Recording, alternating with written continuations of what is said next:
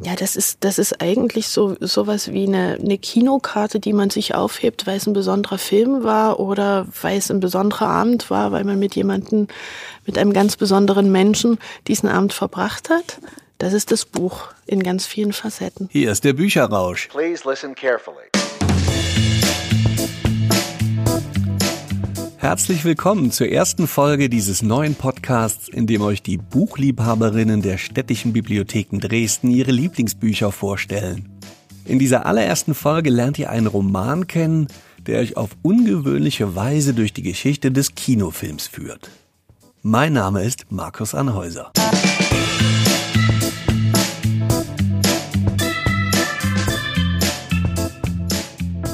Ihr kennt das vielleicht. Pubertierende Teenager scheinen in einer anderen Welt zu leben, in der Widerspruch und Wahnsinn zum Normalzustand zählen. Jeder hat seine eigenen Methoden damit umzugehen. Ratgeberbücher für entnervte Eltern gibt es wie Sand am Meer. Einen ganz besonderen Weg auf den Protest und die Zickigkeit seines Sohnes zu reagieren, wählte der Autor des Buches, das wir heute vorstellen. Ihr hört da in der Empfehlung von Marit Kunis-Michel ich bin die Leiterin der Zentralbibliothek der Städtischen Bibliotheken Dresden. Marit hat Kommunikationswissenschaften studiert, dann lange in der Film- und Fernsehforschung gearbeitet und ist vor acht Jahren ins Bibliothekswesen eingestiegen.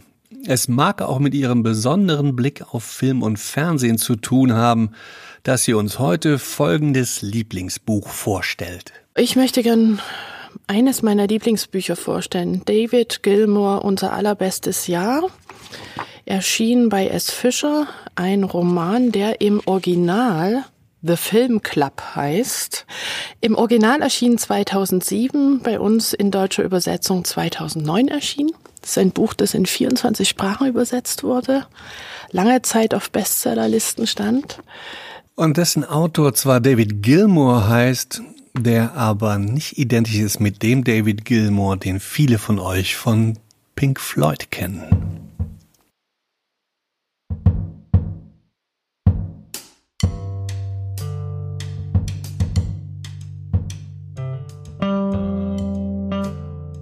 David Gilmour ist ein Dokumentarfilmer, Autor und Filmkritiker. Und das merkt man ganz gut in diesem Buch. Und er fasst eigentlich all seine tollen Berufe hier in diesem Buch zusammen.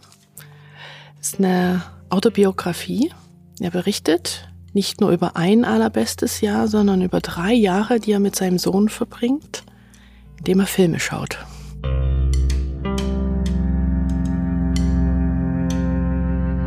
Große Plot geht um Vater, Sohn, David und Jesse über drei Jahre, wie sie an ihrer Beziehung arbeiten, wie sich das verändert und wie ein Vater seinen Sohn begleitet und andersrum der Sohn seinen Vater begleitet.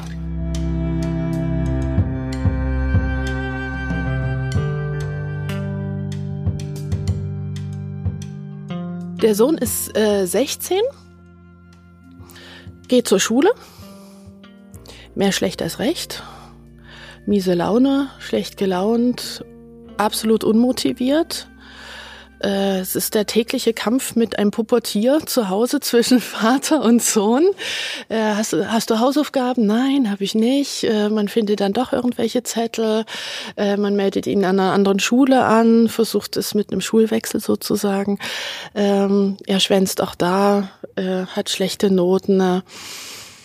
Und äh, David Gilmour, Vater, entscheidet an einem Abend, als wieder diese Frage nach Hausaufgaben Latein, der Klassiker des Übersetzens, äh, entscheidet, äh, seinem Sohn die Frage zu stellen, willst du weiter zur Schule gehen? Überleg dir das genau, ich möchte die Antwort jetzt nicht, denk in Ruhe darüber nach. Und allein diese, diese Frage in den Raum zu stellen mit allen Konsequenzen, die auch das Nein als Antwort bringen kann. Und äh, ist schon mal super spannend für jemanden, der Elternteil ist, ob Vater oder Mutter. Und dann, äh, ja, dann würde ich gern eigentlich schon genau die Stelle vorlesen, wie es zur Antwort kommt, weil das entscheidend für den Anfang des Buches ist.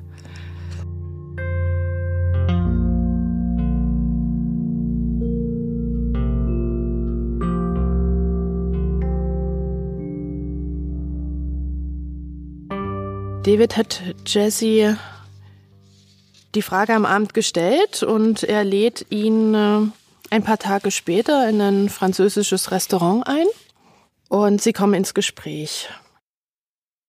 Also, begann ich, du hast über unser Gespräch von neulich nachgedacht? Ich merkte, dass er am liebsten aufgesprungen wäre, aber hier, hier ging, ging, das nicht. nicht. Er, er blickte, blickte um sich, offensichtlich irritiert wegen dieser Einschränkung. Dann brachte er sein bleiches Gesicht ganz dicht vor meines, als wollte er mir ein Geheimnis anvertrauen. Um ganz ehrlich zu sein, flüsterte er, ich möchte nie wieder eine Schule von innen sehen. Mein Magen flatterte. Gut, einverstanden. Er schaute mich an, sprachlos. Er wartete auf das Ja, aber. Ich sagte, unter einer Bedingung. Du brauchst nicht zu arbeiten. Du brauchst keine Miete zu bezahlen. Von mir aus kannst du jeden Tag bis nachmittags um fünf schlafen. Aber keine Drogen. Drogen und die Sache wird abgeblasen. Okay. Ich meine es ernst. Ich lasse das ganze Haus über dir einstürzen, wenn du damit anfängst. Okay. Aber da ist noch was, sagte ich und kam mir vor wie Inspektor Columbo. Was? Ich will, dass du jede, jede Woche, Woche mit mir drei, Filme, Filme anschaust. Ich suche sie aus. Das ist die einzige Form von Ausbildung, die du bekommst. Du machst Witze, sagte er nach einer kurzen Pause.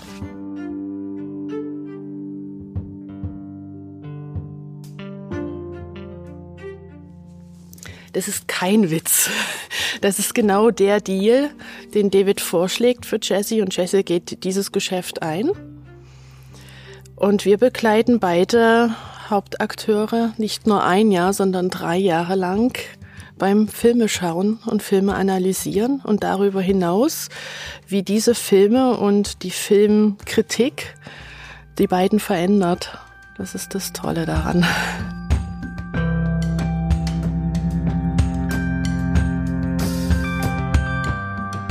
Können nur das kleine Stück lesen. Ich fackelte nicht lange. Am nächsten Nachmittag setzte ich mich mit ihm auf das Sofa im Wohnzimmer. Ich rechts, er links. Ich zog die Vorhänge zu und zeigte ihm François Truffaut. Sie küssten und sie schlugen ihn. Meiner Meinung nach war das ein guter Einstieg in den europäischen Autorenfilm. Und er geht weiter über die Western. Er geht äh, die komplette Filmgeschichte durch von Beginn des Kinos äh, bis in die 2000er, bis zu den aktuellen Filmen.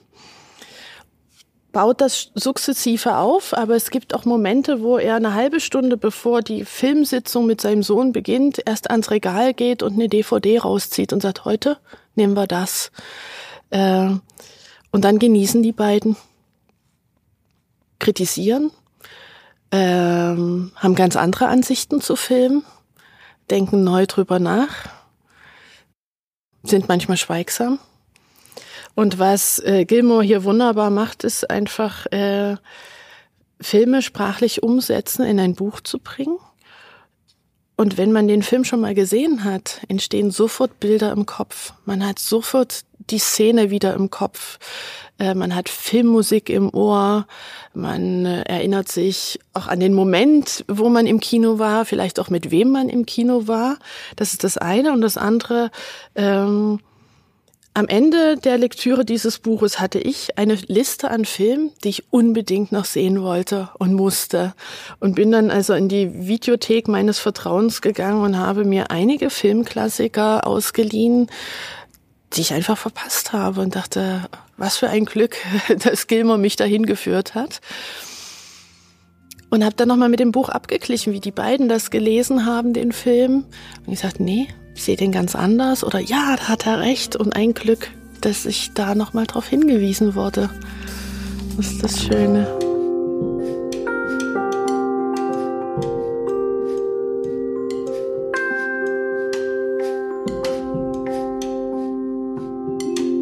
Ich lese unglaublich gerne Bücher, die ich auch weglegen kann, weil ich über drei, vier Sätze nachdenken muss. Und hier denke ich über Szenen nach. Hier entstehen Bilder im Kopf und die lasse ich dann gerne eine Weile wirken und lese dann wieder weiter. Und das ist, das schafft dieses Buch. Das bringt Filmmusik ins Ohr und schafft Filmbilder ins Auge. Und selbst wenn du die Filme noch nicht gesehen hast, entstehen Bilder im Kopf und die dann abzugleichen mit den Filmen auf der Leinwand ist genauso spannend.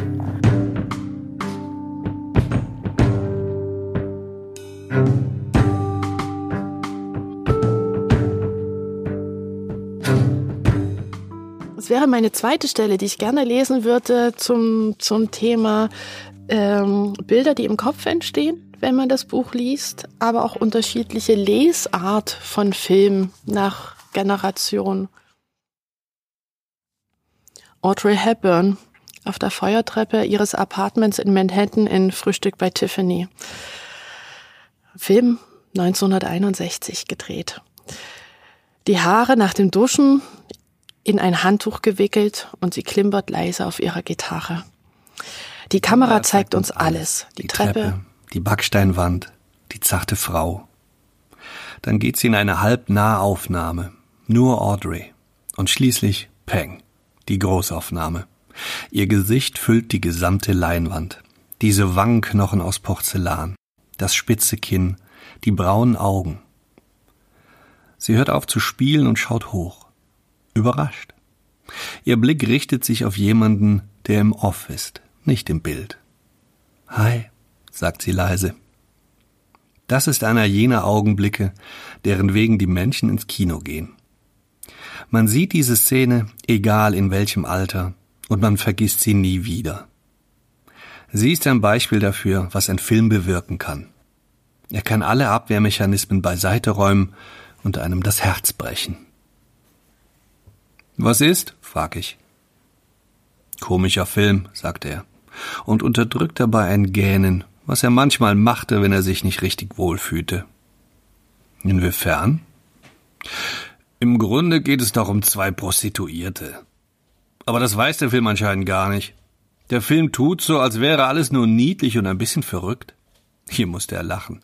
Ich will nichts Negatives sagen über etwas, was du offensichtlich sehr gern hast. Nein, nein, protestierte ich. Ich hab nicht den Film gern.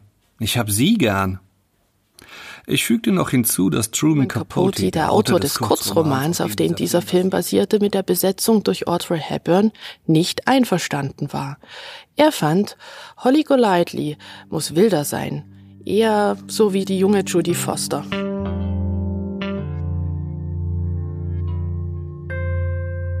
Also das ist so ein, ein klassisches Beispiel. Ne? Der Vater ist fasziniert äh, von Audrey Hepburn und verliert sich in der Szene, in, in, in der Kameraarbeit und der Sohn liest es so, wie es ist und denkt so, okay, sind eigentlich zwei, ne? auch äh, äh, sind eigentlich Prostituierte und, und geben sich äh, für Geld hin und hat eine ganz andere Lesart äh, des Filmes als der Vater. Und so gehen sie durch äh, verschiedene Filme durch und was ich sehr schätze an, an, an Gilmore, der ja also als Dokumentarfilmer und Filmkritiker könnte sich äh, Kritiker könnte sich ja verlieren in der Kritik an sich und könnte uns spätestens ab der 20. Seite nerven mit seinem Wissen äh, oder mit seiner mit seinem pädagogischen Zeigefinger. Aber genau das passiert ja nicht im Buch. Das ist ein gutes Aushandeln zwischen all dem, was er weiß, wie er es vermittelt an seinen Sohn und dieser Offenheit, die er hat, seinem Sohn gegenüber, auch selbst zu lernen. Von ihm, von seinem Sohn, von, von einem pubertierenden Jugendlichen, der die Schule geschmissen hat und mit dem er Zeit verbringt.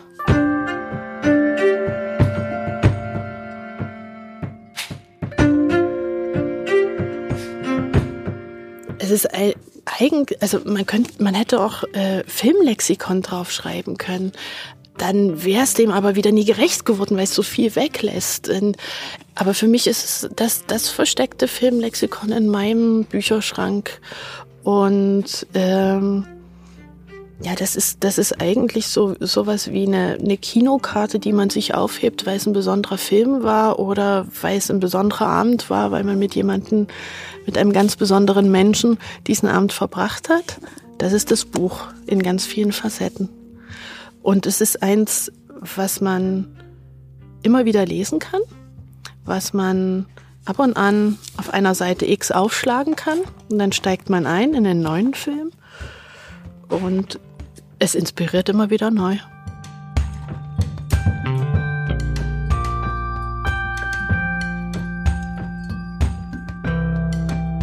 Das war Marit Kunis-Michel, die uns ihr Lieblingsbuch Unser bestes Jahr von dem kanadischen Autor David Gilmour vorgestellt hat. Das Buch wird es sicherlich auch in eurer Bibliothek geben, egal wo ihr diesen Podcast hört. Und an dieser Stelle noch ein Tipp für alle aus der Region um Dresden. Am 13. September liest Martin Mosebach aus seinem Buch Die 21 Reise ins Land der koptischen Märtyrer in der Zentralbibliothek im Kulturpalast Dresden. Alle Infos dazu findet ihr in den Show Notes und auf der Webseite der städtischen Bibliotheken Dresden.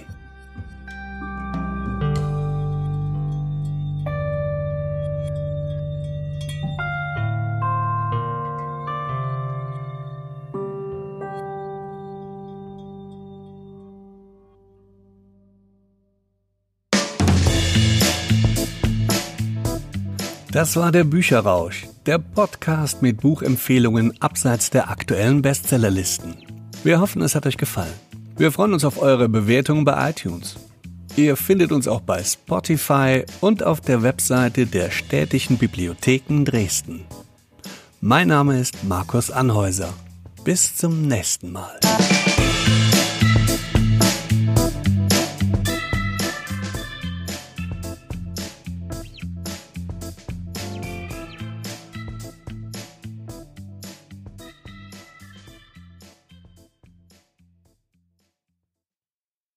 Der Bücherrausch ist eine Produktion von Markus Anhäuser mit Unterstützung der Städtischen Bibliotheken Dresden.